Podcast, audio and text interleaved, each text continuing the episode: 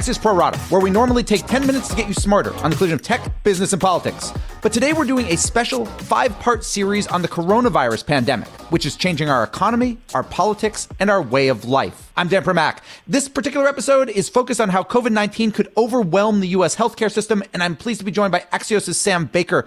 We've heard a lot about how social distancing is designed to less to kind of keep individuals safe and more to prevent the entire healthcare system from collapsing under the weight of kind of mass sudden infection. So let's talk about two pieces here. And the first is staffing. Healthcare workers obviously are more likely to get sick because they're dealing with more sick people. Is there a lot of slack, employment slack in the system where if a lot of healthcare workers get sick, there'll be plenty more to basically fill in and take their place? No, there absolutely isn't. It's a big problem. There is a lot of employment in the healthcare sector, but so much of that is administrative. There is really no slack on the clinical side, and there's certainly not enough slack. You know, if, if things are really bad, then we certainly don't have enough sort of excess supply for that. I've heard, and, and tell me if, if this is accurate, that because of uh, the testing issues we have had, in other words, not enough tests, that you often end up having currently infected patients will go from ER to clinic to wherever, from facility to facility to facility in order to find a test.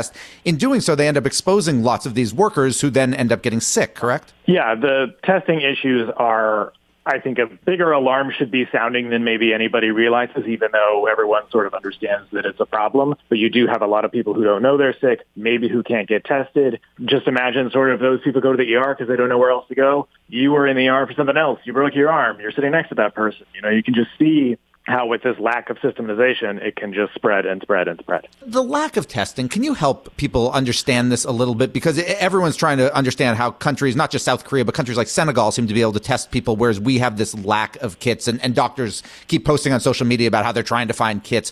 Is there a basic explanation for why we don't have them, or at least why we don't have many of them? It's a complicated story, but there were technical problems with the initial CDC test for reasons that we still don't know. We did not use the World Health Organization's test. There were some bureaucratic delays in uh, allowing academic labs to sort of spin up their own tests. So sort of the initial problem of the flawed CDC test and then a lack of speed to come up with an alternative has sort of put us in this place where we're playing catch up even as the virus spreads and obviously is therefore spreading undetected because we're not testing. Which is important because when we say we have X number of cases, that's X number of cases that we've been able to confirm via tests. But if somebody's not tested, obviously they can't be confirmed or not confirmed. You also wrote today about this fear of a shortage of things like ventilators and beds, you know, intensive care hospital beds.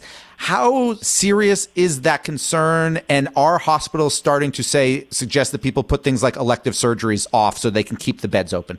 Most hospitals are not quite to that point yet, but they are starting to have those conversations about, you know, look, that is an option. We need to start considering whether we're going to be ready to pull that trigger or willing to pull that trigger. We very may well get to that point. But yeah, you know, hospitals just, they're built, and I, you could make an argument this is appropriate. They're not built for the whole country need to go to a hospital at once. They're built for, you know, we have some people in intensive care, some people need an elective surgery, that sort of thing. And so when a pandemic like this comes along and you have potentially millions of people all at the same time in need of the same thing, that's obviously just a huge strain on the system from front to back you say the coronavirus seems likely to expose what you call structural gaps in the healthcare system. And specifically, you're talking kind of about payments here. There are some insurers that have promised to make testing available for free. There's been some talk from the White House about that, although it's kind of gone back and forth. Where are we right now? If I am somebody, say, who is uninsured and I need to get a test and a test is available, do I have to pay for it? Uh, Hopefully not. You shouldn't. And you probably won't have to. But, you know, I think there are sort of two issues here. One, what is the actual policy, right?